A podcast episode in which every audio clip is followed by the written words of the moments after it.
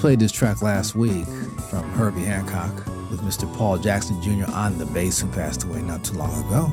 And as they say, in my world, so nice, we had to play it twice. Herbie Hancock, the album Secrets, and a beautiful track called People Music, 1976. 45 years ago. Eric Essix on guitar before that from his album Songs from the Deep. We heard Late Night Drive from guitarist Eric Essix from Birmingham, Alabama. Ragan Whiteside on the flute with uh, 12 bean soup. That's some good soup, boy.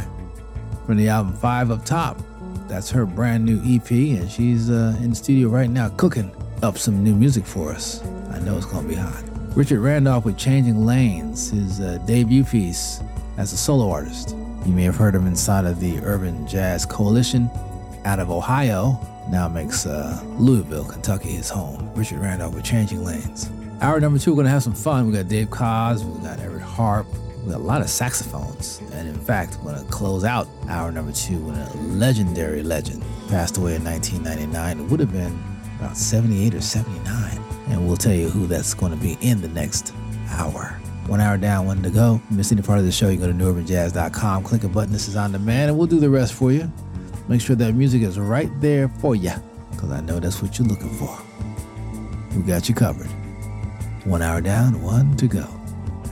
The New Urban Jazz Lounge is provided by the African American Public Radio Consortium. Support for the consortium is provided by NPR, whose distribution division manages the public radio satellite system.